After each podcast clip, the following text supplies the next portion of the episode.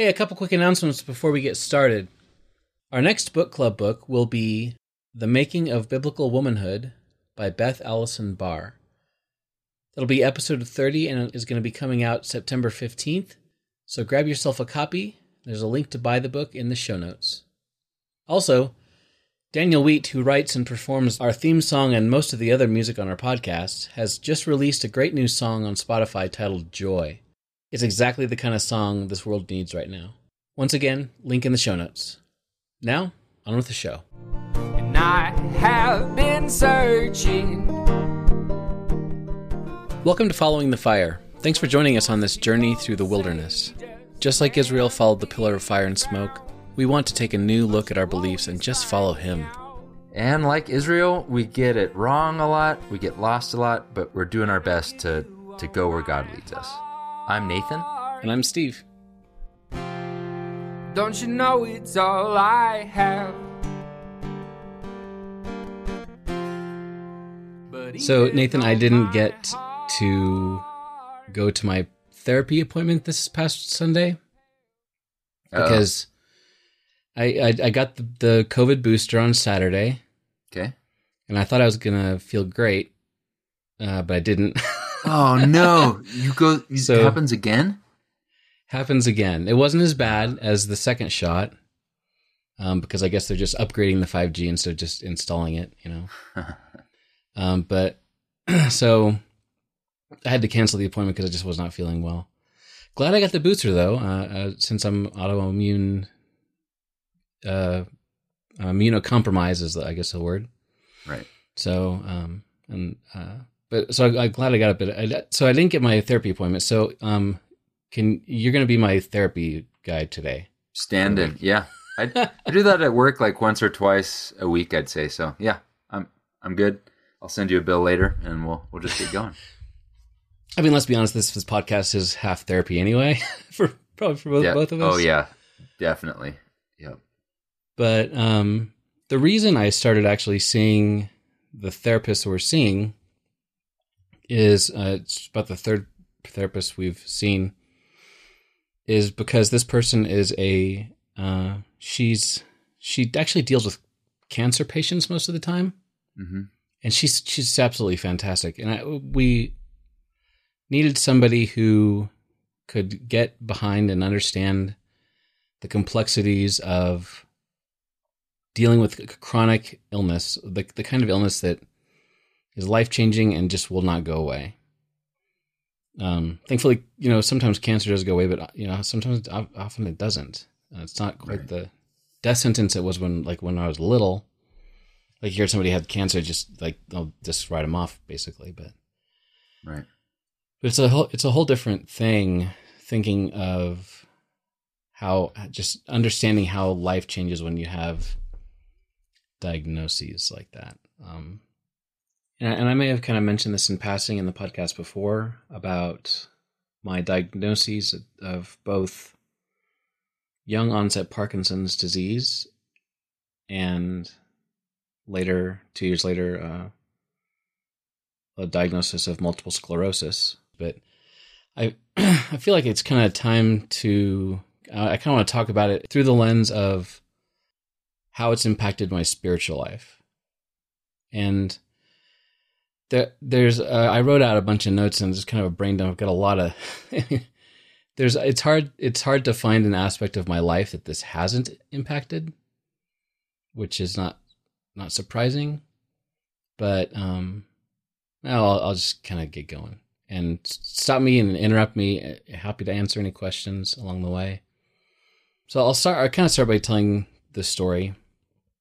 I I'm one of these guys who has I'd not gone to the doctor from the time I was in college until the time I was 41 years old, Yeah. Yeah. basically. I'm one I, of mean, I never guys. got sick. I mean, Yeah, you don't. And if I ever have like a nagging thing, it's nagging not very much. And I hate sitting in the doctor describing something while there's nothing wrong with me. right. So if there is like a little thing that happens every now and then, Yeah, and I, I know what I need to do. I need to eat better and exercise more. I mean, I'm an American. That's That was my reason to not go to therapy too. Is like I know what I'm doing wrong. I'm not sleeping. Right. I'm not eating. You know, I'm not exercising. So yeah, If- yeah. I should just do So- those. So I mean, I mean, I I maybe had the flu once through that whole time, and I just, I just really hardly ever got sick of, it, of anything at all, other than like allergies and the occasional cold here and there, but nothing doctor uh, doctor level. Yeah. So I had recently changed jobs um, to where I currently work. This has been 2015 or 16 that I moved over there. And um, I noticed that my hand, my my left hand was starting to cramp up a lot, and it was really bizarre because I thought, oh, you know, what's going on? So like, it was hard to type, and I couldn't figure out what was going on. I figured I figured it was the new desk. You know, ergonomics are weird. Yeah. Yep. So they got me in a, a standing up and down desk thing, and I, I thought that's going to solve it. It didn't solve it. My arm, my left arm was still slow and tight and weird. And then I thought, okay, it's the keyboard. So I got I tried like three different ergonomic keyboards. Uh huh. Did not solve it, and I just kept kept bothering me more and more and more to the point where I was writing out a sermon one day for uh, I was filling in for the preacher at church, and I had to use I had to resort to the text to speech option on my on my computer Oh to wow. capture all my notes because it was just so hard to type with my left hand. And then I was talking to somebody at church about it who's a nurse, and I'm like, yeah, it's really weird, and, and I can't figure out what's going on. She's like, Are you having any tremors? I'm like, Yes, I am. I didn't I didn't realize I was having tremors, but I, I when she said that I realized I was right. and uh, because I think that we don't always pay attention to our bodies and what's going on, and it's especially something comes along slowly, Yeah. you just don't notice it. Yep. I started getting more and more concerned, and I was noticing when I was teaching class at church, I was having a hard time coming up with words, putting sentences together sometimes. Uh, my balance was a bit off, weird stuff. So I went into the doctor and didn't have a doctor, as I Right. previously established. Yeah. And so I, I looked up and and at, at this point it was it was kind of I was kind of getting a little panicked because I had called uh one of like the general UC Health line or whatever, and they put me in talk to talk with a nurse, and I chatted with her for a while, and she's like, I think you need to get into the emergency room. I'm like, what? Because I I explained how my left side was slow, and I noticed that my left foot was kind of hard getting into the shoe, and she was afraid that I had a stroke. right. So she wanted me to get in. and That panicked me, and I knew I didn't have a stroke because I, I, I, there was nothing else. Any, anyway, so I, I kind of panicked, and I just first doctor I could find, and I went in and I said, uh, went to got into the doctor and explained everything. She's like, "Well, I think we need to get you a, C- like a CT scan." I'm like, "What do you think it could be, doc?" She's like, "Don't know." I said, you know, I've got a friend with MS. Could it be MS because it's neurological weirdness? And she's like, I don't think it's MS because um, reasons. And I'm like, okay. So went in for that. Nothing on the CT scan. Went to another neurologist. Couldn't figure it out. And in the meantime, I started noticing that it, everything everything I was dealing with was on my left side of my body. Mm-hmm. Nothing on the right, which is good because I'm right-handed. So I started doing what all good Americans do: is diagnose yourself on on WebMD. And uh, aside from cancer, which Yeah, I was going to say so cancer, so it said cancer, and also reiterated that you should go to the emergency room. Right, right, right. But everything that I came kept coming up with was emphasizing the fact that if things like that start happening on just one side of your body, the, all signs just kept pointing back to Parkinson's disease. Okay. And I'm like, I'm 41. What? That's too young. Yeah. And then I started thinking about Michael J. Fox, and he was 29 when he got diagnosed. So I wrote up, I wrote up all my, like the, the nerd I am, I wrote up uh, the timeline of all my symptoms and when they happened, how severe they were, and I went into the the neurologist. And by the way, kids listening out there, if there are any kids or parents, your child should be a neurologist because it takes like six months to get into a neurologist. I, I was lucky to get in a little earlier than that because it was just it was like a, this guy was like a in training or something. But boy, there's a super big shortage of neurologists. So Interesting. anyway, have a job forever. Anyway, so went into the neurologist and I and I sat down and by that point it had been several weeks and my left leg had been started tremoring a lot more, and so I was like my left leg was bouncing up and down and I explained what was going on and I, I handed in my sheet of symptoms, and he's like, "So what do you think it is?" I said, "I think it's Parkinson's disease." He's like, "Yeah, it's Parkinson's disease. Pretty sure." Wow. So that was a hard day. It was like it was like September 25th of 2017. So being a, a pretty normal dude at 41 getting Parkinson's disease was was brutal. It was a it was a super hard shock to the system.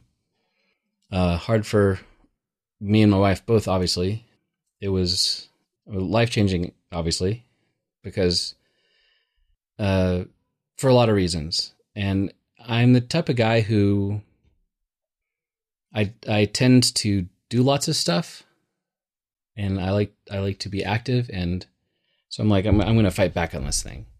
Yeah. And so so I, I I did a lot of research and found out that the there's zero way to slow down Parkinson's disease. There's no cure for it. Uh, all that they can do is manage symptoms for Parkinson's. And the average age for Parkinson's disease diagnosis is about 60, 65. Wow. And if, if, if you are diagnosed before the age of 50, they, they consider it young onset diagnosis, young onset Parkinson's, which tends to be a slower burn, kind of a slower decline, but it, it, it still ends up in the same, same place in the end. And so here I was with two kids and it's one thing having like living your life knowing that you could any any any day you could stop a bus the hard way. Yep. things could happen. Life life is not promised to us right? But it's a it's a really strange thing to suddenly have some certainty to your future which you know we we think that we want certainty to our future. But when you have that certainty but it's bad news. That's like that's it's like ah, that's that's that's rough. We've we've uh we've talked about that a lot about how we're all mortal, but uh the lucky ones of us who don't have some kind of known prognosis, it's so easy for like we just don't think about we don't think about what the end is going to look like, yeah. And we you know we don't have to avoid it. Um, it doesn't it doesn't come for us or anything. It's just we just don't think about that. But there are you know I feel like there are Greek tragedies told about when the hero gets told how his end is going to happen. yeah You know, uh, the whole story is about them frantically trying to like run away from that, run away from that, right um, because it's. I can't think of any specific stories, but I, that's just a common human um, storytelling trope that I think matches that how difficult it is to to actually like see see that part of your future that most of us ignore. You know. Yeah, and then so that's that's the where I the weird space I found myself. Like there there are plenty of unknowns, and I still have those unknowns. Mhm. And I in some ways I still have I have extra. It's like a weird category of known unknowns because I know like how my Parkinson's could progress, Mhm. and I'm not sure how it will, but I know it will. Right. And so, uh, I, I'll back up a second. So Parkinson's, what it what it is is, I mean, we hear a lot about it. We see Michael J. Fox, uh, you know, on, on the news a lot, and he's a fantastic advocate.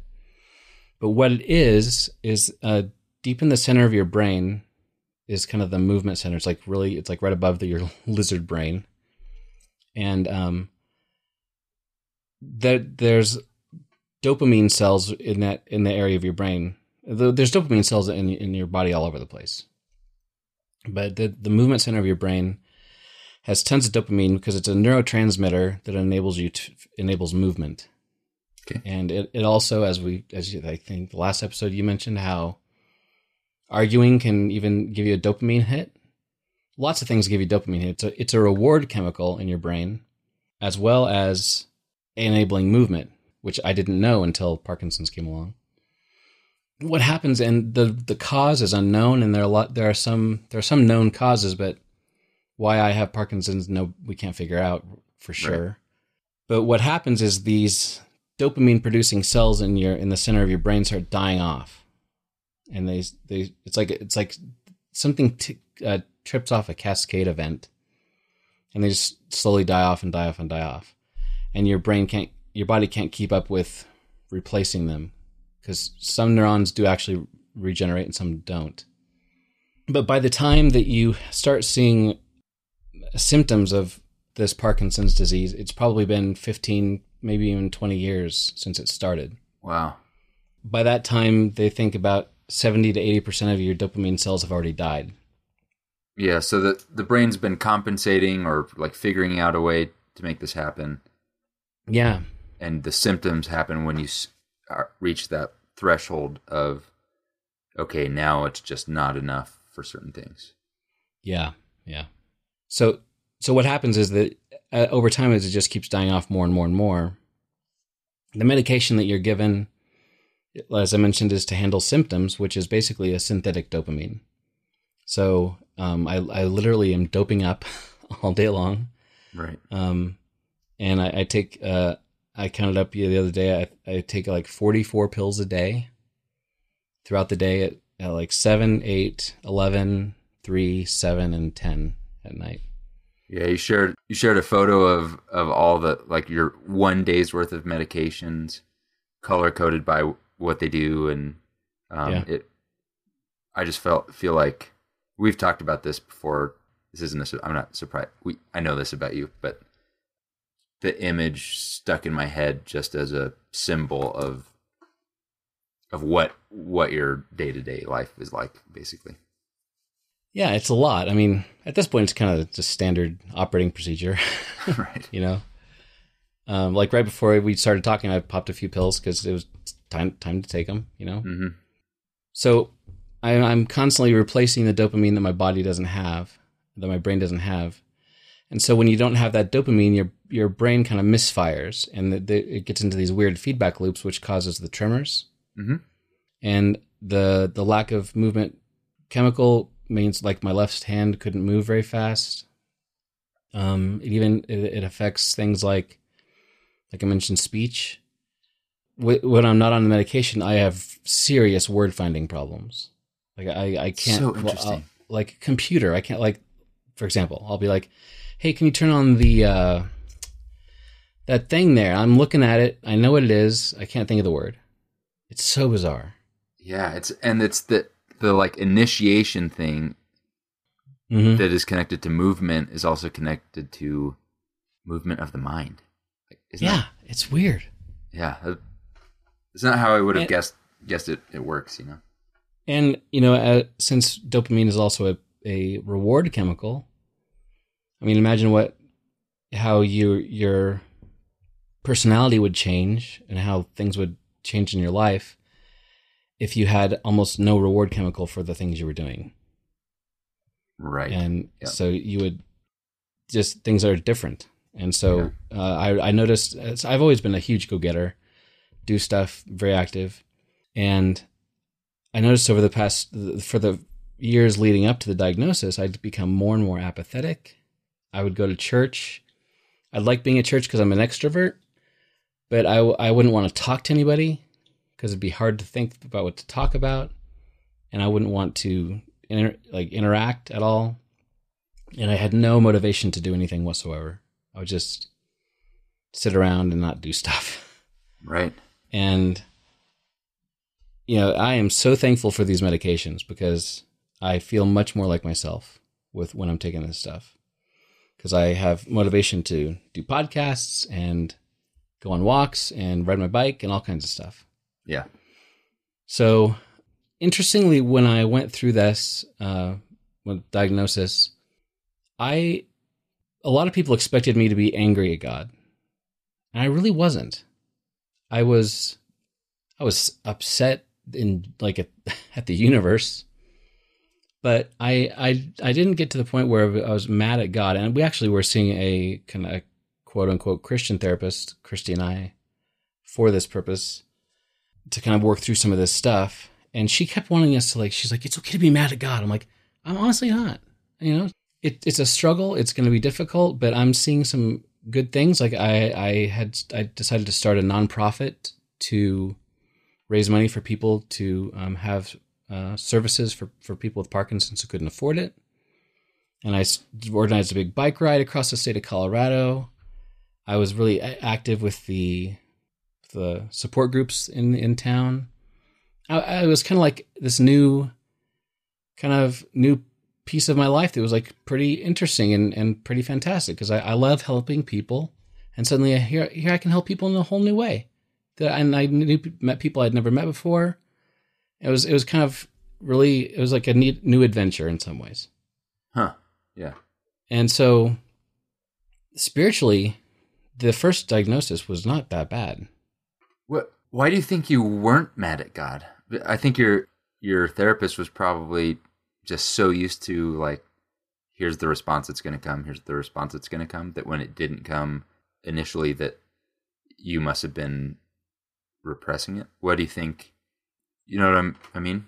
Well, I think I mean, I think I may have been repressing it a little bit, which comes out later. We'll get to that in a minute. I think it may have been repressing it a bit, but uh, at the same time, it was also very early on in the, the disease course, so it, the symptoms weren't really affecting me much.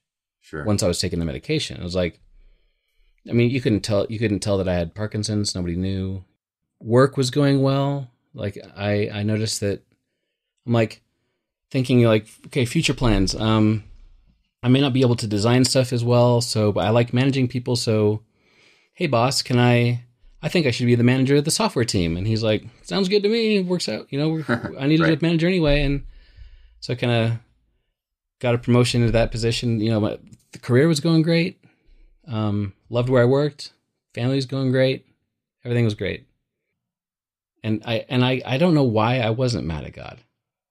Mm-hmm. Um, that's a really good question. I mean, it's not, it's not like you have to be. yeah, no, that yeah, and I wondered if like I don't know, maybe someone suffered next to you, so you had a category for like, yeah, I didn't expect my life to be perfect, and so this falls into my, you know, like my understanding of God so far. Yeah, yeah, that, and that I think that was part of it. I um, and I had I had seen other people go through difficult things and you know be stronger for it or have find different strengths.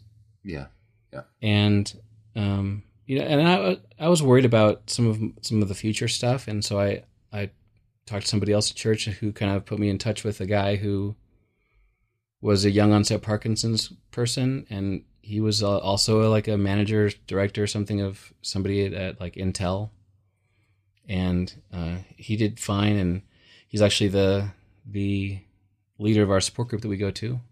Mm-hmm. Super cool guy. Um, so I, I saw people who were handling it well and I thought this I can do this.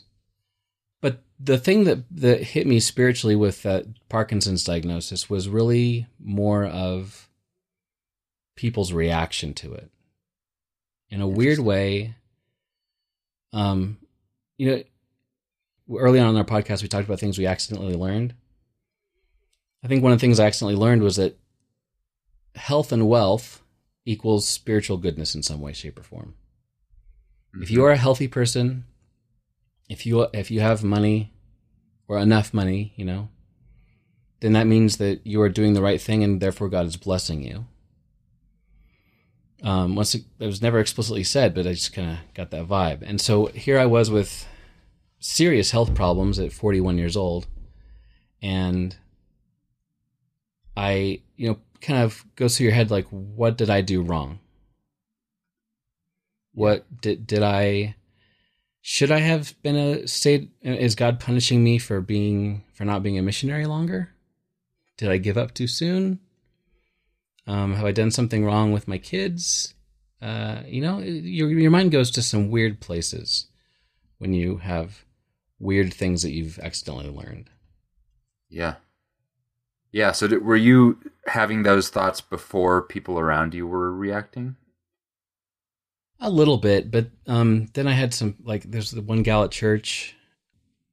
She's she's like, well, I'm praying for full healing. I'm like, well, thank you. Um, I'm I'm just trying to.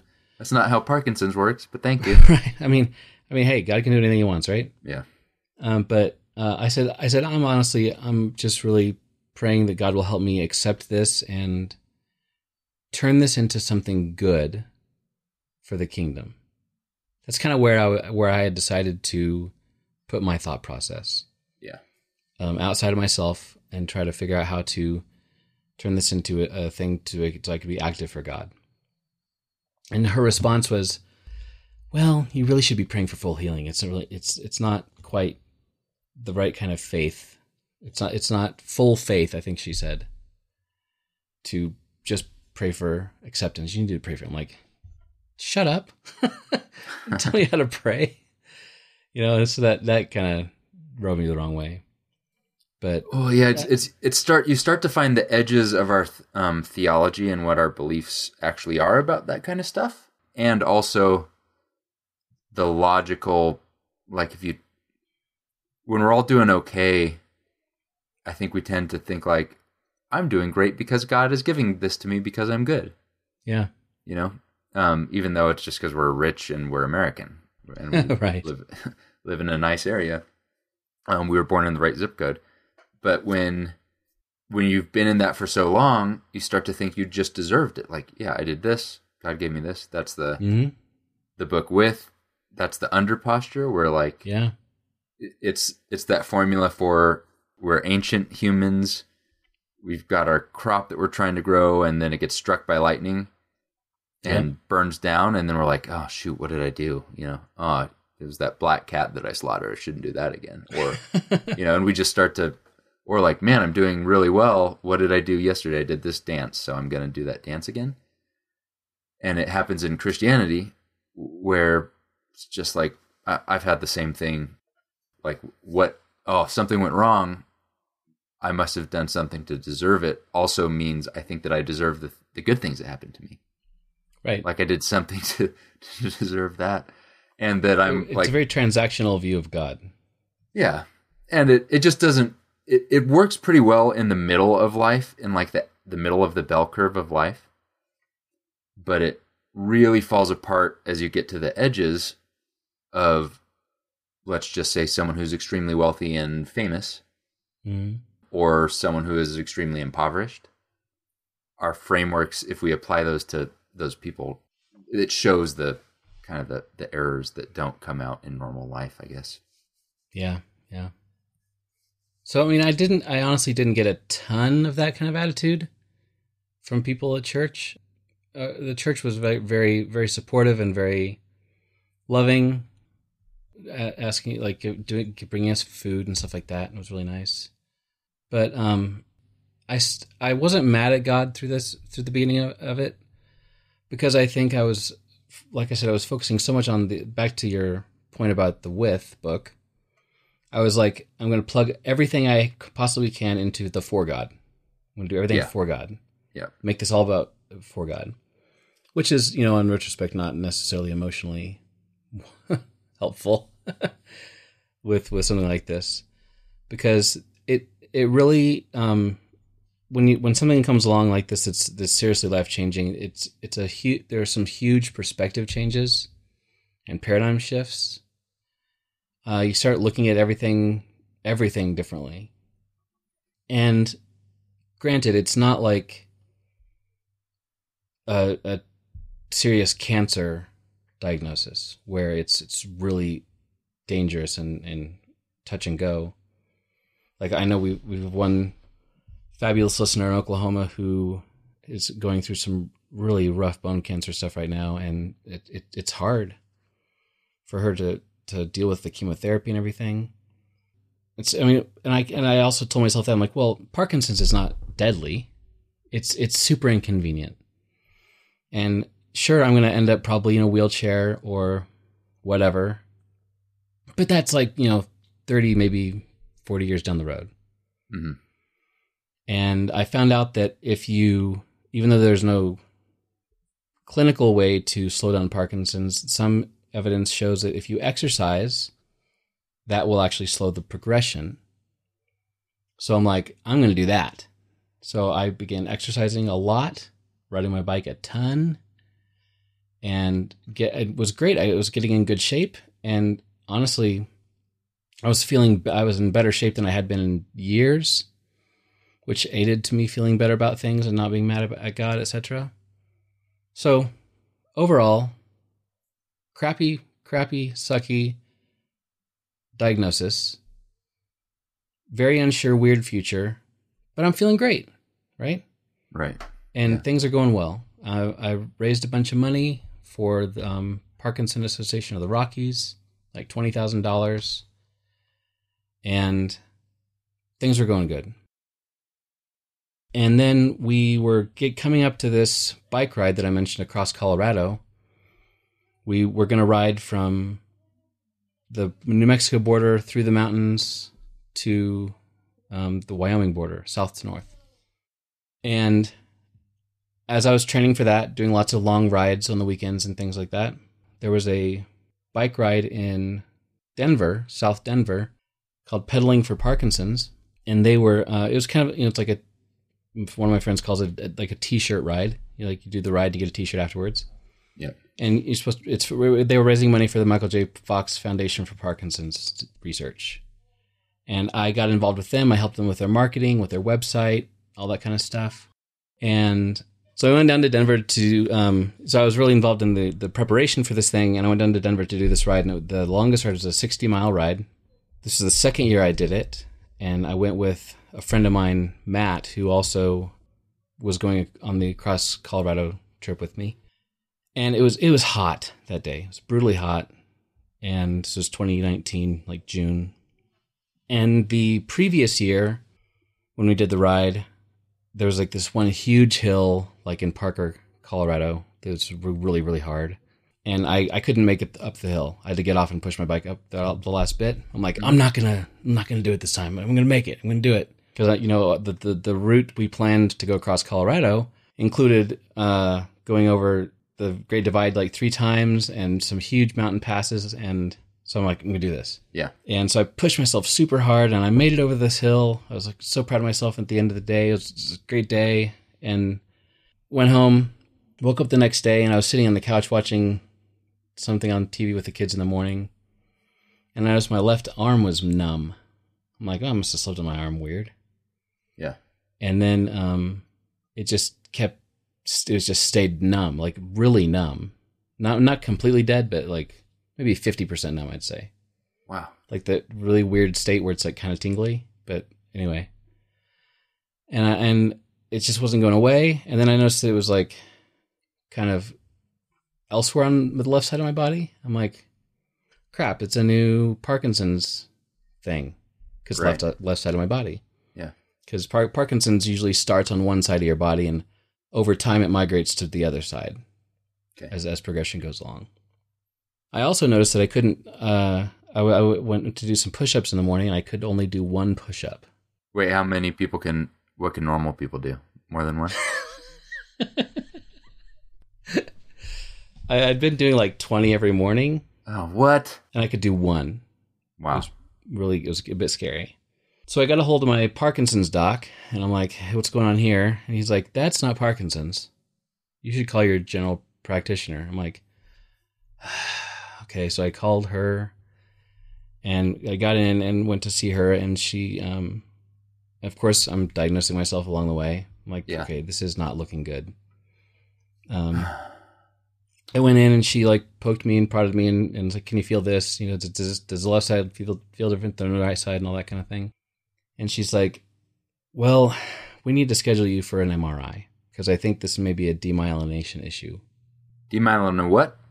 Demyelination, D. Anytime.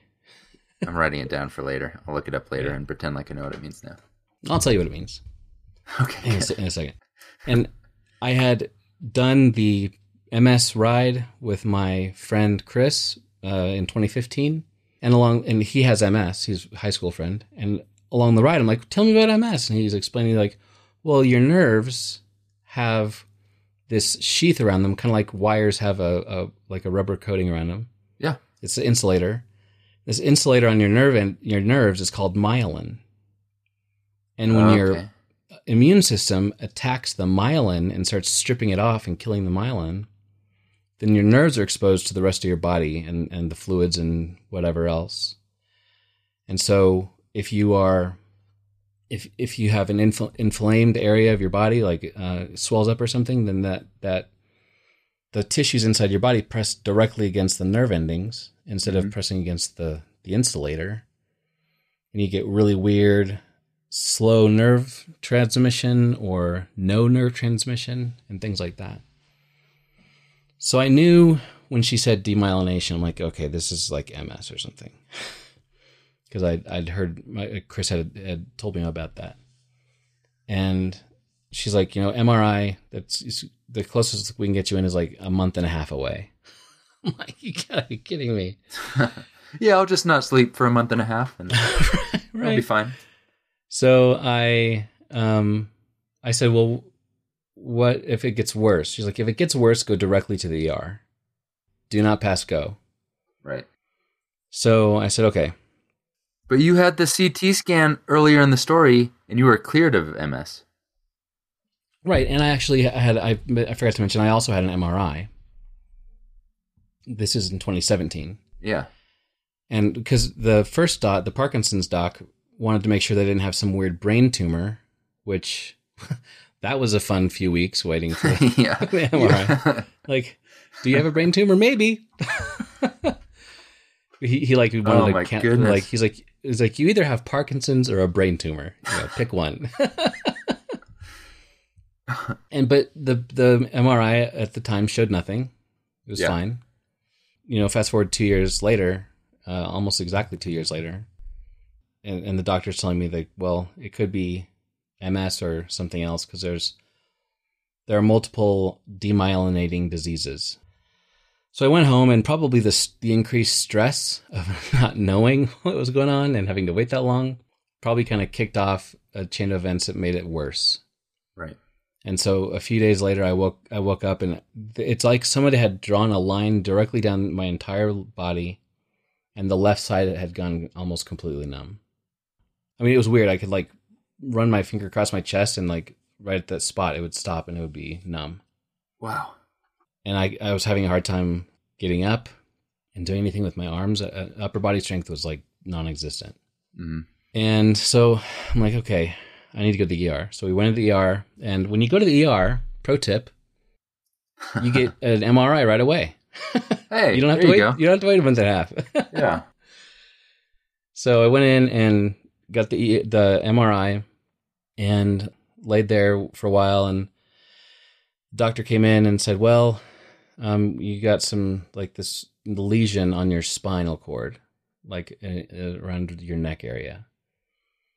And he's like, "It could be MS." Um, he's like, "I th- I think it's MS, but I'm not a neurologist." So you, there's more. There's like some specific criteria for MS. He's like, but one of the criteria is like uh, we need to analyze your spinal fluid. So we're gonna do a spinal tap. Oh, fun. yeah, great.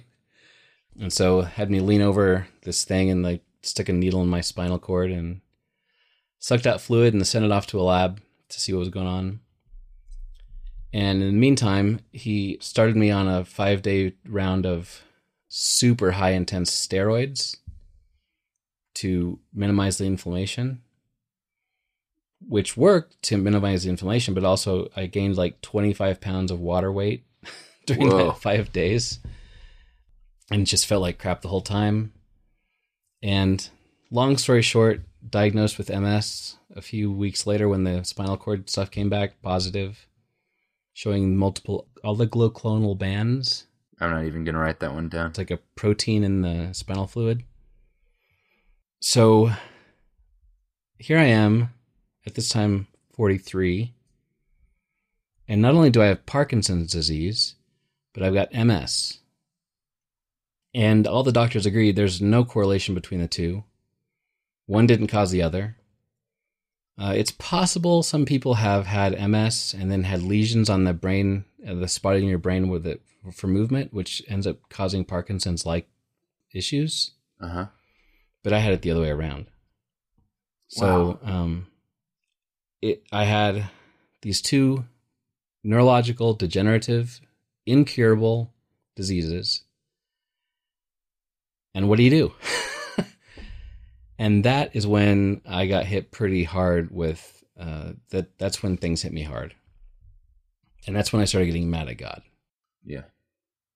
And that's also when the the gal who we were the Christian counselor we were seeing, I, we realized she was in over her head because she just no. did not know how to handle somebody with this level of issues. So we looked around and finally found the gal that we're seeing now. Yeah.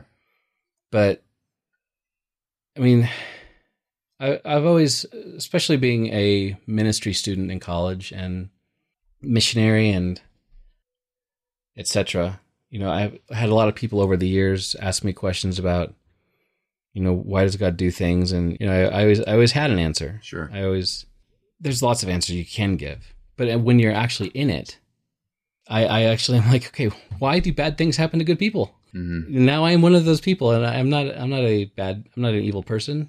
You know, I I already filtered through all the. Did I do something wrong? You know, I know I didn't. You know, I'd uh, processed through a lot of that stuff, Yeah. and I was left at why me? Why in the world is this happening to me? And then is this God's will? Um, and then if God really can do anything, why the bleep doesn't he? Right. and then you know people are like constantly praying for me saying we're praying for you steve. We're praying for you. And, and I, i'm still thankfully and i i'm still on the prayer list at our the church that i left. Mhm. um, and so i'm thankful for people praying for me but i start wondering what what's it good for? Why is it doing anything? Is it helping anything? Because i'm not feeling any different my Right. Parkinson's disease is still progressing. Every six months, I have to get more medication and up the pills. Like, I was taking 40, and t- last week I went to the doctor, and now I'm taking 44, plus an antidepressant that I wasn't on before because we realized that my dopamine was so low that it's causing depression issues with me and, and more motivation problems. Right. Um, and Yeah. I mean, what do what do you what do you it's do? like everything everything starts crumbling. yeah. And I think this kind of did lead to some of the deconstruction that I'm going through now. It probably led to some of the uh, acceleration of it. Uh, I not it didn't kick it off. I think I mentioned it kind of that kind of kicked off back in, in Germany a little bit. But I mean, even to be honest, even getting to the point where I'm like, does God even exist? I mean, it's the things are going so poorly for me physically. And and also the weird the weird um view of life as far as uh, of christianity as far as it's for spiritual stuff. It's not a physical thing. Right. like as long as your spiritual life is good you're good. You know at least you know where you're going right? Yeah. Disembodied brains with a yeah, where heaven is just a place for the part of you that's not your body. right We're ju- we're just in the waiting room. Right. And so, and, and that, in a weird way, caused me to feel guilt about wanting my physical body uh, healed because I'm like, my physical body shouldn't matter. My physical being shouldn't matter because that's that's not the, the important part. The important part is the spiritual, and I've got that handled, right? You know, Right. check box. I was baptized. How did we get I complete other episode, but how did we end up with that belief? How did we read the Bible and end up with that that belief? Right. That That probably go- is a good episode. how we got the gospel wrong for our whole lives, even though it was written down and we kept reading it over and over. Right. yeah, and so I mean, I it, it triggered a lot of the this it, the second diagnosis really triggered a lot of things because I had all this uh, momentum going. I had kind of come to, I sort of come to terms with the Parkinson stuff, and I had a direction. I was fighting. I had a nonprofit that I started, all that kind of thing. And then this came along, like literally when I was riding my bike for Parkinson's disease, right. I get MS, which Yeah. really messes a guy up with wanting to ride his bike anymore. yeah.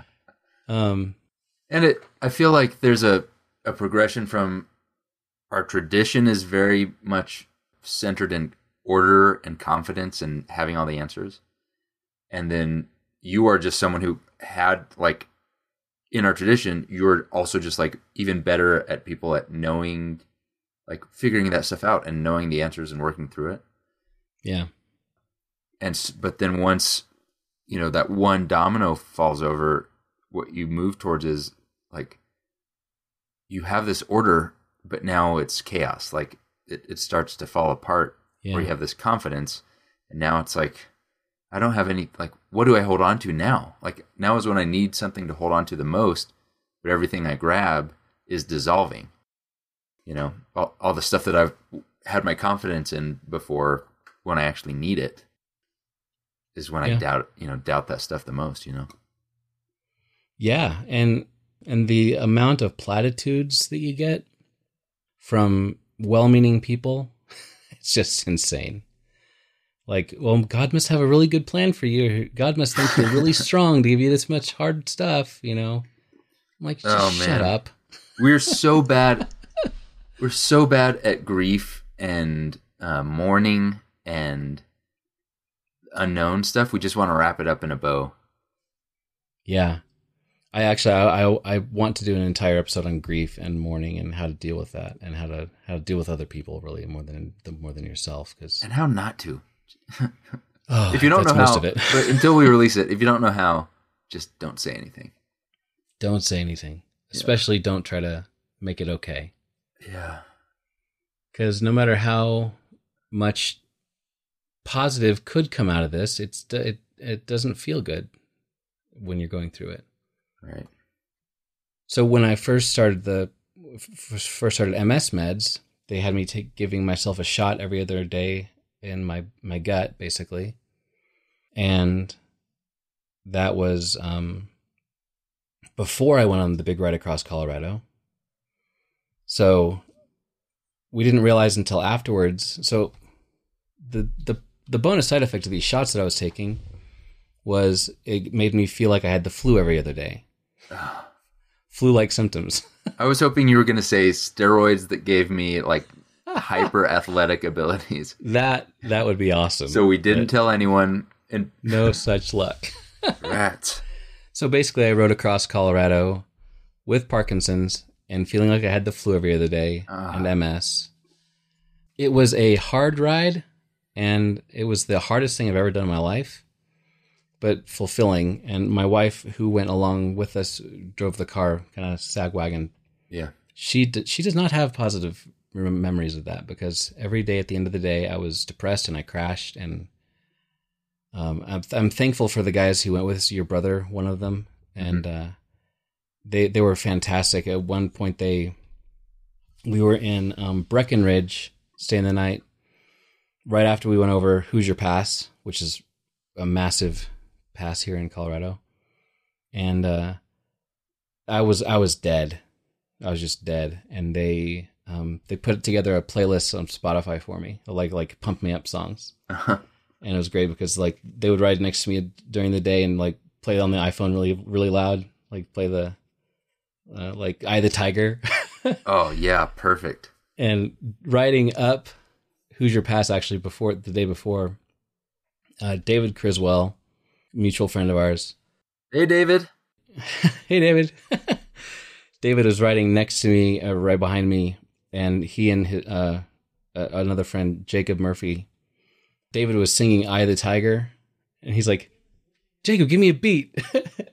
And and he was singing uh eye of the tiger with like putting my name into it it was it was it was very it, it- great guys a lot of support it was it's fantastic but anyway so I, I was taking this medication that made me feel like crap and then i found out later that we realized that this medication was also causing massive depression for me, Ah. which was a, an, a a side effect that they didn't expect because they didn't. Nobody knows what happens when you mix Parkinson's meds and MS meds because there's like hardly anybody in the country or in the in the world that has both of them.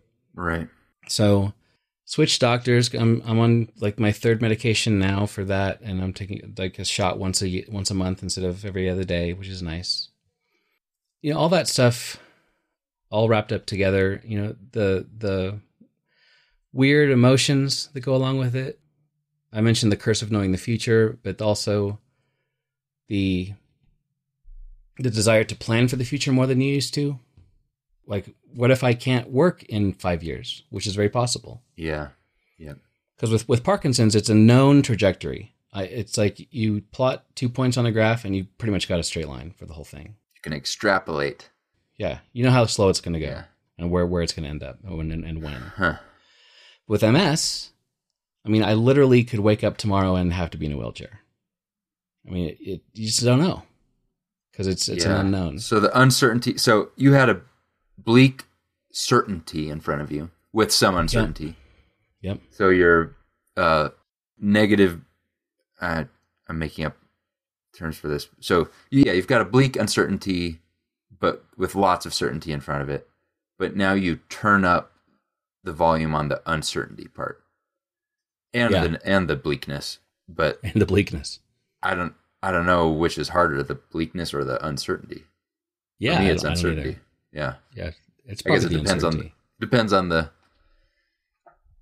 depends on what you're measuring it against. Yeah. But wow, Yeah, so I mean that um you know what if- what if I if I can't work in 5 years is my family going to be able to take care of themselves? And I had I my job paid pays very well. I'm thankful for and so my you know Chrissy has never had to get a job before. She's been you know very active at church and doing stuff for the kids and stuff, but she's like I probably had to kind of get into a career, you know. So it changed her life. Um, I've got weird guilt about being a dad with these dis- diseases, you know, and guilt guilt with this di- uh, disease is is so stupid. I know it. It's not helpful, but I mean, I, I don't have the energy to go do stuff with my kids that I used to, or to go like be active dad, you know yeah, and so that, that's weird. And I war back and forth between fighting fighting back against this stuff and just giving in and going with it. Right. um, Ugh. what does acceptance look like? Is there such a thing as acceptance?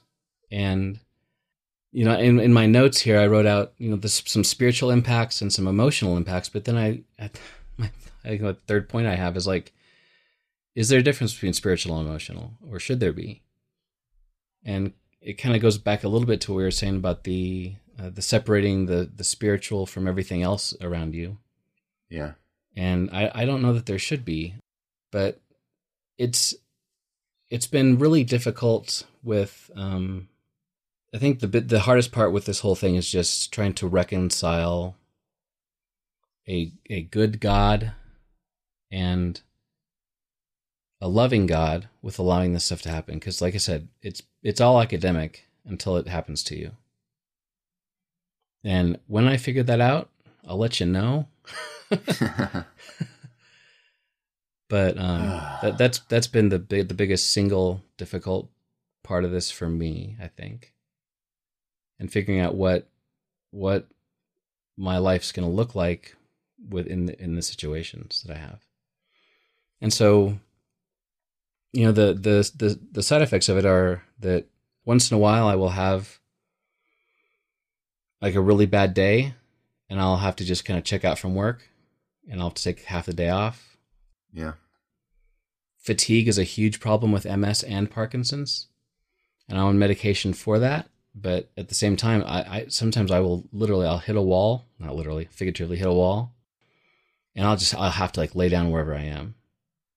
Like I came home from uh, an event the other day and I, I I couldn't even make it upstairs. I just had to lay on the couch and sleep for a while.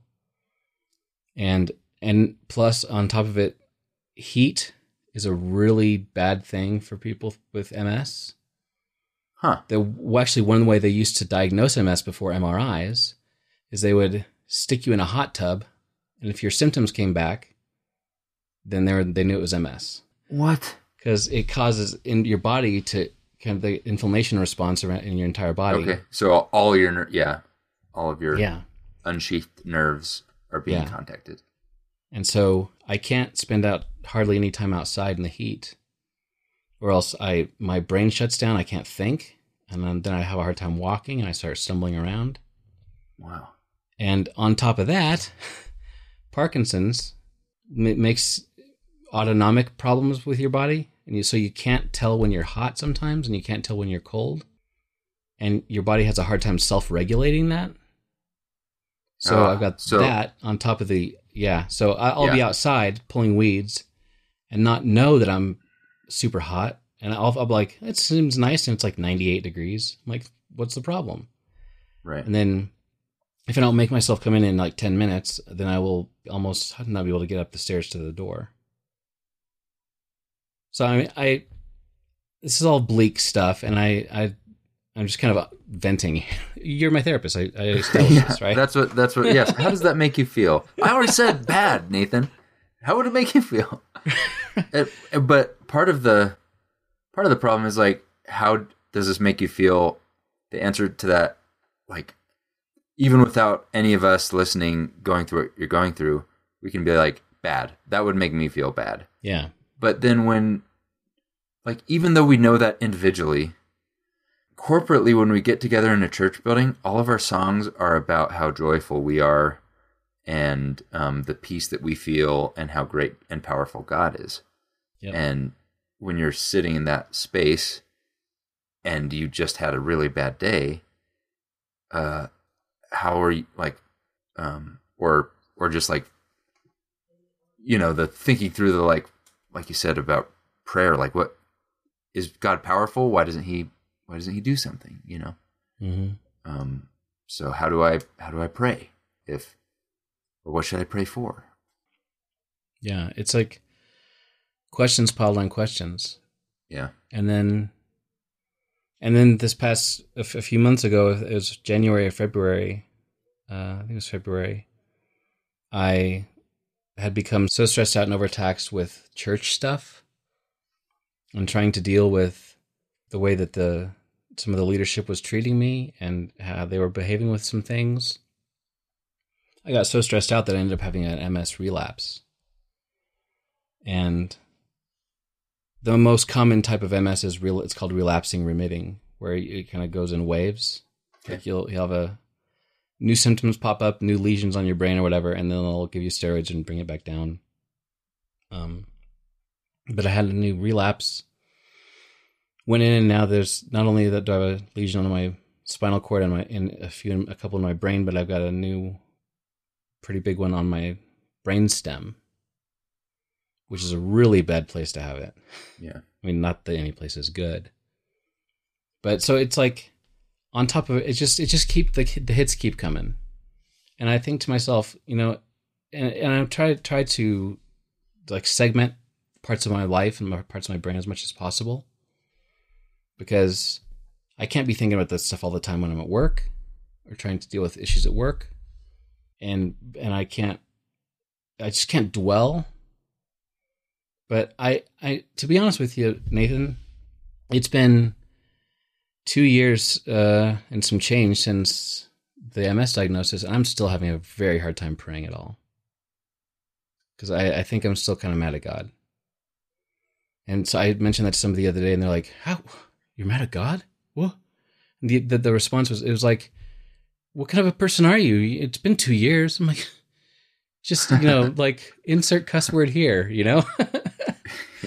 I- it just made me so angry because, like, first of all, you don't know what I'm dealing with, and you can't tell, you know, back to the what not to do when someone's Yeah. suffering. Don't tell them how to feel. And so, uh, I, I'm, I mean, I'm working through that and trying to, and this podcast is helping a lot in, in, a- in, in a lot of ways because focusing on some of the, the topics we're focusing on and the, the focus on spiritual life day to day and bring bring it back more to like real world stuff is kind of helping me see the some of the connections and and the the the differences and, and the disconnects I should say with how I've always processed faith and physical and spiritual stuff. Mm-hmm. And so my my my faith I feel through this whole thing has I, I don't know if I would say grown at this point. It's definitely changed. It's it's it's grown in in ways I didn't expect it to grow. Because when I was younger, I always thought that growing in faith meant you knew more Bible, or you had gotten to the point where you were so good at convincing people of Christianity that you had baptized lots of people, or that you had that you just were you know, just happy all the time. But it's not it's not being happy all the time. it's going through some really crappy stuff and knowing yes, you, I mean, uh, kind of just kind of taking it as it comes. Like you mentioned last last week how faith is kind of opening your hands and accepting what comes. Yeah, and I, that's that's the that's a lesson that I'm really learning hard way, but I'm I'm really learning it. I'm thankful that I'm learning it. I was just think, thinking that as you were talking about that, how I probably would have thought the same thing if I went back to like my college years, and mm-hmm. the stronger faith is is a higher. You know, I would have thought of it as higher certainty, right? That That's, is yeah. so certain that it projects out. Like I just like at work all the time with my friends. It's an like never doubting, right? Yeah, no doubting, but because I have all the, you know, I have because I have more and more like a continuous building up of whatever it is, wisdom, information, knowledge, um, and certainty. And looking back, I equate that with a feeling of a tightening of a grip, like a mm. strength you know, yeah. I'm a weak Christian right now. I'm going to exercise more. I'm, and one day I'll be a strong Christian. But my faith development has been a loosening.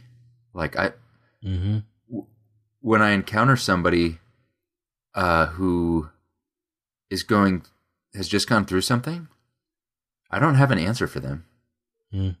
I would have in college when I was, you know, You know, oh, eighteen year olds don't have don't have any actual answers, but have an answer for everything. Someone's probably said that better. yeah. Um, I don't know. No answers, but a response for everything. I don't know, but I think, yeah, it can look like a faith that's getting weaker because your former self would thought that faith is certainty. That's a really good way to put it. That's kind of what I, was, I think was what I was trying to say. Is that faith has always been certainty for me. And I'm seeing now that faith, in a lot of ways, is being okay with uncertainty and being okay with not having answers. Because, I mean, let's be honest, even when we thought we had answers, we didn't have answers, like you were just saying. Exactly. Yeah. It's not just 18 year olds. I mean, I was yeah. 40 years old teaching classes. I was, I, I had all the answers. I got the answers for you. Um, and when people would say, "Why is there evil in the world?" I'm like, oh, "I got an answer for that." Right. Going through this, I I I don't have a lot of answers, and I'm getting to the point where I'm kind of becoming okay with that. And I think that that that's that's kind of where I, I think I I needed to go. I like what you said too about starting to learn about the like the physical part of faith, the body part of it, where we're taught accidentally that the, the physical part of us doesn't matter. Yeah. And so there's all kind that's just modernism or materialism. Mm-hmm. And so our thinking about like what depression is, uh, you know, we'll say like we should just be happier. It's like, well, what? Mm-hmm. Or even just what our hope for redemption is, is just like, oh, just think the right things and then that part of you is going to go on but faith is something that can be in your body, I think, or or your expression of we are bodies. We're Yeah. not we're not a a soul with a body. We're a body. We're ju- we're just Right. we are just a human. We're a I don't have the right words for that because we use these all differently, but a soul is a body. Yeah. Not a body has a soul or a soul has a body. I've you know, that's maybe C.S. Lewis like, you know. Um Well, Bible Project has a great video on that, by the way. The the word for soul, how it's it it's this Greek Western idea that we are like a vessel with a soul inside of it. That's not what the the the Hebrew scriptures teach. It's like Right. the, the term for soul is like it's the whole person, and that's one thing that I've really learned. speaking of brain chemicals, with all my brain chemicals being out of whack, I, I really, it's like I'm a, a sort of a different person when I don't have all these chemicals in my brain like I'm supposed to have. Because the the self starter go getter guy who Mhm. um, who I was before, I became this apathetic, sit on the couch, do nothing but play video games all day guy, and that's that's not me. And I'm feeling much more like myself now than I was before. Thank thank goodness. But I, I'm realizing how much the physical body impacts the soul and and your spirit, and how it's all it's all it's all one thing. We're one thing. hmm And so, how do we learn how to? You talked about um, the frustration of platitudes in, in church when you ran into that, or just Yeah. maybe kind of hallmark theology that hasn't been thought through very very well. Maybe isn't very deep, seems like the right answer. But there's this weird thing too. Eye of the Tiger is the musical equivalent of a platitude. But when the people there were riding along with you, it ch- it's just different. Mhm. You know, like the it, it's one thing. uh, Yeah, I'd, uh, there's something to that. I think that there is such a thing as encouragement, and there is such a thing as hope, and that kind of thing. Mhm. What is what is irritating, or just stronger than irritating, is false hope and um, shallow encouragement. You know. Yeah, and that's that's actually uh, I'm glad you brought that up again because that's one reason that when when Jacob was given the beat and David was singing Steve, Steve, Steve, Steve right behind me, that was like in the moment they were saying you can do this right now. Yeah. We we can make this we can make up this make it up this 11,000 foot mountain together. You can do it. Platitudes are saying it's going to be okay. Oh yeah. It'll be fine eventually. You know, we we don't know what the God, plans God has in store for you. All you know, all this stuff, and that's one thing that I'm trying to learn. Think you know through the therapy and stuff as well. Is I've got all of this uncertainty and this and the the bleakness, but I only have right now. So if I if I hold on to that bleakness and the uncertainty in the future that may or may not happen the way I think it's going to happen, if I'm holding on to that future stuff, I'm not holding on to what's going on right now. Yeah, the future is just stealing your present. Right. And that's why David and Jacob were so helpful in that moment because they're saying you can do this right now. And that's that's what that's what people who are going through this crap kind of stuff need to go need to know is let's just make it through today. Uh, I'm not promising that tomorrow is going to be better. I'm not promising that you're going to be around in a year.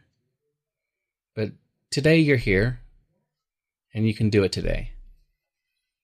Yeah. And that's that's the huge part of the that's the one thing that I'm really learning. And on the spiritual side of that, I I grew up my entire life constantly focusing on heaven, the the the one day thing. You know, make it through all this stuff here, and one day you'll get to heaven, it'll be fine. Yeah. But I'm realizing that, well, I still believe that, whatever heaven means.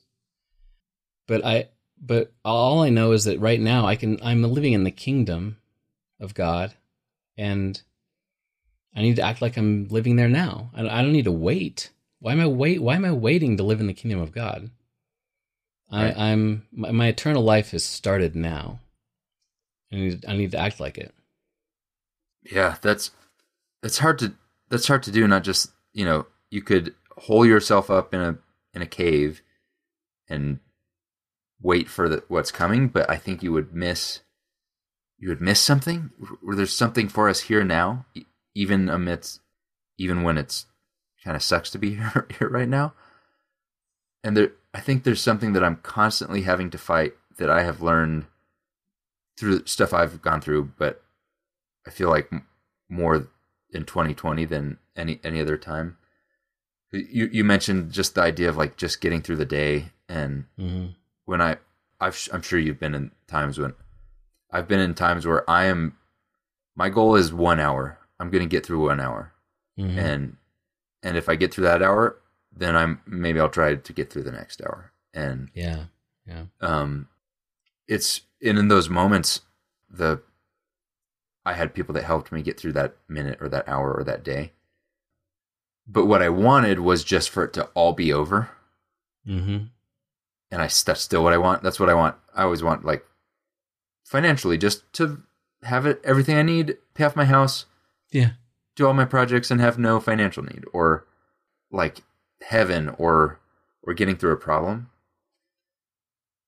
And that's because i had a theology that was you just wait for the big lottery payoff at the end. Hmm but i don't think that christians are supposed to help each other that way and i don't think god god helps us with daily this really frustrating thing with daily bread hmm and um daily. Yeah. yeah it's Well, it's like God- the manna. It it showed it, it would spoil at night. you don't and- even have enough for tomorrow it it Right. you can collect what you need just for this day and it's god is like screaming in a megaphone it's not the lottery it's i have not told you if you be moral if you don't cuss this is what i believe if you don't cuss uh and you are and you are respectful to women then you will get a wife at the end of college i thought that was the formula um i didn't know that you have to talk to women you apparently have to talk A to women small detail. Yeah. yeah it was if you don't talk to women but you don't cuss either so that you know Huh. um yeah payoff theology but god doesn't say if you do these right things you're going to get this great thing eventually he just says i'm here with you to walk through this right now Yeah. and and you'll get your daily bread and what humans want to say is well could I, can i have enough for today and tomorrow Yeah. can i have i'd prefer to just have a barn full of bread and not have to do that Yeah. but that doesn't make it easier.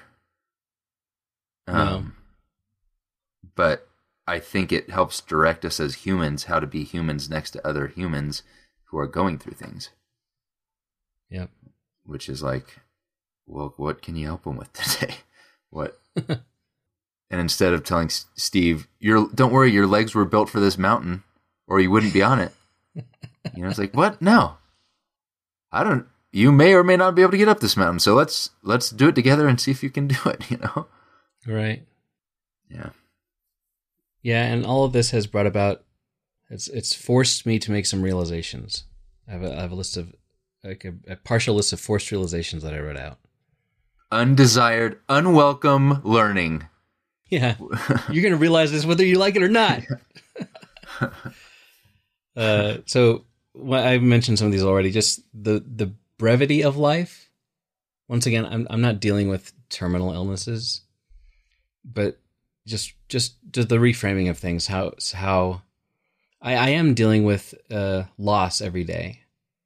Some people refer to uh, Parkinson's as uh, the disease the disease of loss, because each morning I'll wake up and I'll realize that my tremor is a little bit worse than it was the day before, or Ah, that I can't pick up things like like my fine motor skills are slowly deteriorating, things like that.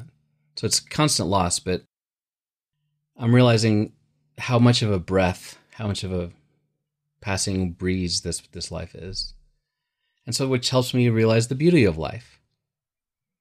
Um, yeah. and realizing how much I can't control, and therefore helping me to release that control. You know, not to sound all Buddhist, but kind of, it kind of is. Well, no, that's yeah, that's it's not just Buddhist. It's it's the Eastern religion of Christianity too. Yeah, absolutely. But I mean, I, I'm a guy who likes to control things. I'm not a. I'm not a. I mean, I don't know. My wife's listening to this probably, so she would have maybe maybe have a different opinion on whether I'm a control freak. But I don't think I'm a control freak. but I like to control. I like to have. I mean, who doesn't like to have control of things, right? Right. and especially of your own body. But when I cannot control my leg bouncing up up and down sometimes, it looks like I'm just like nervous, but like I can't control my leg moving sometimes, and and so, and I can't move, control my head like kind of bobbing back and forth like it is right now a little bit. I just can't, and so when you can't control like your hand, much less the things around you, it, it's kind of a it's a bit of a paradigm reset. Right. Um, realizing just- how much. Uh, go ahead. I was just gonna say that this is a silly reference, but the Michael J. Fox comedy show, I can't remember what he called it, but uh, one or two seasons of of the TV show he had. Um, Spin City. No, uh, more recently than that. It Oh, was okay. a, he was acting in it with Parkinson's as a news anchor who had Parkinson's. Oh right. Um, and uh, the comedy is that he doesn't have control of his body. Like I mean, Right. that's just what every joke in the. That's why it's only two seasons long. It was really funny, but um, it's but you can tell that that lack of control in one area has made him into a person that is more okay shrugging off the lack of control in the other areas right. and it's the people around him that can't handle it. Like they're in the same situation now. It's not his body, but it's those people that are, don't have the practice. Um, like shrugging off the thing. You get like, yep. Sometimes, sometimes that happens. Yeah, and and little that's, that's a good point because little things that like I can be in the worst traffic now, and I'm like, eh, I'll get there. I still don't. I still hate. I hate being late. I spent enough. Just three and a half years in Germany was enough to like cure me of ever wanting to be late ever again. so if I'm like one minute late, I'll be calling. I'm sorry, I'm I'm, I'm late, and people are like, what? right. But in general, I mean, even little things like I'm able to shrug things off now that I didn't, I couldn't before. Uh, I'm realizing how, how much I need other people because I, I, for not just physical things, but I mean, there are physical things that I can't do anymore as well. But just not just for physical stuff, but for emotional support. Uh, I was always like a very much a lone ranger type person, Mhm. and going to some of these support groups and uh, like therapy, as I mentioned, I, I need that. It's not just a, a luxury. I, Yeah. I really need that stuff to stay sane. And realizing how much I need God throughout this whole thing. Because how whatever your view is of God, it, it, it helps me to it gives me great comfort knowing that there's something beyond me that even though he's maybe not fixing me like I would like him to, I know he's I know that or he or she or whatever, God, I know God is there and there's this power that's greater than me and that that will that that has a huge impact on my life. And just realizing how serious all this stuff is. Just life, the seriousness of life. I, it's it's easy to, especially when you're young, but it's it's easy to just kind of bebop through life and and not realize how serious the, what we're dealing with is. Hmm. Um, but anyway, I, I love to have fun and things, but the, life is it's it's some serious stuff going on, and also the invisible things that people deal with that you don't ever, ever know that they're dealing with. I was just going to ask if there's if having something like this makes it easier to spot and sympathize with people who are going through something. Oh yeah, hundred percent. Because I mean, you, the average person, if, unless you're a trained neurologist, you wouldn't know that I have Parkinson's most of the time. I, I, I know enough about it, and I've been around enough people with Parkinson's now that I can wa- I can see somebody walking down the street and go, they got Parkinson's. Wow. Um, but like my my left arm doesn't swing hardly at all when I walk hmm because Parkinson's is on my left side, so my arm doesn't swing. Right. And my facial expressions are muted on the left side. They're not completely gone, but they're kind of less prominent. Huh. Like when I smile, I tend to smile like more on my right side. oh yeah. Like I can do it both ways. but like if I'm not thinking about it, it's just like it's like just a right side smile. Little things like that. But it, it has made me realize how many people, whether even if it's not something like a, a brain disease, but like depression and anxiety. These are th- some serious issues that are often chemical in nature. They're not just because you had a bad day Right. or that you're you know having that you're like letting the devil in which i heard somebody say recently it's that uh, these are you know hidden silent uh, invisible diseases that people are dealing with and just having I, I i'm defaulting to more empathy before anything else these days and even when people are cranky with me or mad i'm a lot less inclined to just bite back because I really don't know what's going on with in their head or in their life. Yeah. I think there are so many people there are more people than we acknowledge going through stuff. Mm-hmm. Oh boy. Sometimes it's you know like fibromyalgia or Lyme's disease or, some chronic illness that that people don't see. But Yeah. sometimes it's just like your family situation, or you're, taking care of someone, or you're, or depression, or or mental illness. I tend to think that just everyone has what I have, so I just think like maybe everyone's going through life with depression or with uh, whatever. Yeah. Um, so maybe I've I've got a a false view of it, but I think way more people are going through this kind of stuff than like we talk about at church or or that we have answers for. Like why don't we have why don't we have good answers for this? It's all of us. It's all or it's not all of us. It's it's some of us though. Yeah, and that's kind of one of the one of the last things I wanted to say is that I mean, my my story is honestly pretty it's kind of a bummer. like when we um talk to people who are especially people in the medical field when they hear that I have both issues, they it, try as they might, they cannot hide the sadness on their face. And the, the like the they cuz they get it. Yeah. Like one of these things is hard enough. But both of them, it's pretty brutal. But as bad as I have it, it's not a competition. I'm not coming on this podcast to say, you know, hey, I'm I've got it worse than people out there who are just depressed. you know, quote unquote just depressed. Because the hardest thing you ever have dealt with is the hardest thing you've ever dealt with Yeah. and you can people can handle way more than they think they can but just because someone's issues whether it's physical emotional or whatever. Are maybe not quote unquote as bad as steve's. That does not mean that they're not seriously serious and life changing and life altering and that they need attention. Uh, and so just yeah it's not a competition.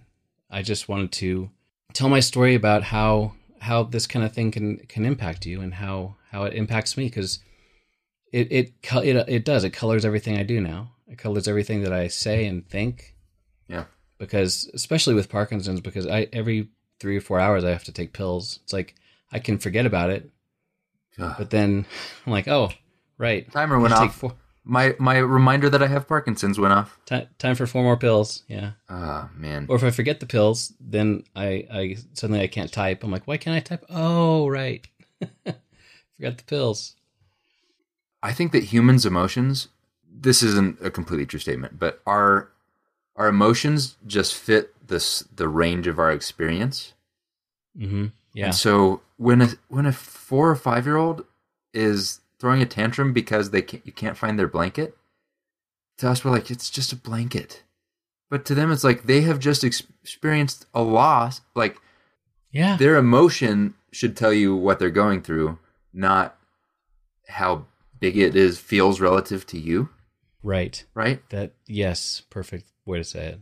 and, and Mr. Rogers was trying to tell us this whole time, like, just try to remember what, what it was like to be a kid, because it's one thing to to throw a tantrum. Parents know how to tell the difference between a tantrum and when a kid is upset, but we tend to think you shouldn't be upset about that. It's small. Yeah. It's like, no, it's big because I'm a kid and I'm I'm upset about it because it's big. And that's true with adults. You can certainly go through something that's harder than other people, but Yeah. what you're feeling is still like your range of experience. That's what you're going through. And I don't know if you've gotten to this point yet. What you and I went through are is drastically different, but I was I was grateful for having a slap me in the face kind of problem Mm. because some like I needed a, a jolt kind of to wake up, but it also woke me up to other people's problems, and yeah. it, it gave me just I guess the looseness that we talked about and humility to like actually see and notice other people's problems. Problems really give you empathy. Mm-hmm. They really do. Yeah. So I I I feel like I'm still on the journey, Yeah. following the fire through the wilderness, you know. Trying to figure out what all this means for me. Um, but I, I think I'm I'm on I'm on the right path. And I'm feeling feeling better day by day about stuff. And I'm happy to answer any questions anybody if anybody listening has any questions about any of this at all. I'm I've I've been very open with things the whole time from the time I got diagnosed with Parkinson's and MS and everything, uh, because I think I've always I felt like I immediately felt the need for people to support me, and so that that's kind of one one reason I was so public about it is just the the support from all around the world of people that I know who've been able to help me out and help me keep going up that hill when it's hard and you know help me to realize that that I'm not alone. And and for the people out there who are dealing with hard stuff if and if you need help you know find help and don't don't try to do this stuff alone it's not it's not worth it and it's it's uh it's maybe not possible all the time to do it on your own Yeah. Yeah, the I feel like we could spend I have so many I feel like we could focus in on any one of the individual topics we just talked about. there's, it's just like so deep. yeah But yeah, I think that's a good a good takeaway that a lot of times this kind of thing if you don't see it see someone around you suffering with it or or it feels small or or, or whatever or shameful or Mhm. something there i think there's something evil that keeps us from each other keeps us from sharing that stuff yep anytime that i have finally overcome either my pride or fear to share my burdens with people always so much it's always worth it. Yep. Totally what people it's what people are for. Well that's all i got. Sorry for the heavy episode. Yeah thanks thanks for sharing though and hopefully we can we'll return to this i'm sure occasionally. Um and i never know i want to t- wrap it in a bow but that's what we just talked about that there's no there's no bow to wrap around it. is what it is the saga continues. One day saga at a uh, time. there you go. The saga continues. Yeah. All right well dude i will see you next time and uh have a good one. All right. See ya. I had been screaming. All these messages I thought you wanted to hear, but it only takes a whisper. Hey, thanks for listening to Following the Fire. If you'd like to see show notes for this episode, which includes links to everything we mentioned as well as all the scriptures, head on over to followingthefire.com and just click on this episode. There's also contact information on the website. Let us know what you think about the show and if you have any suggestions for future topics. Also, please give us a review on Apple Podcasts if you could. It really helps other folks find the show. And as always, thanks to the fabulous Daniel Wheat for the theme song and the music for the episode. You can find more of his stuff on Apple Music and Spotify. See you later.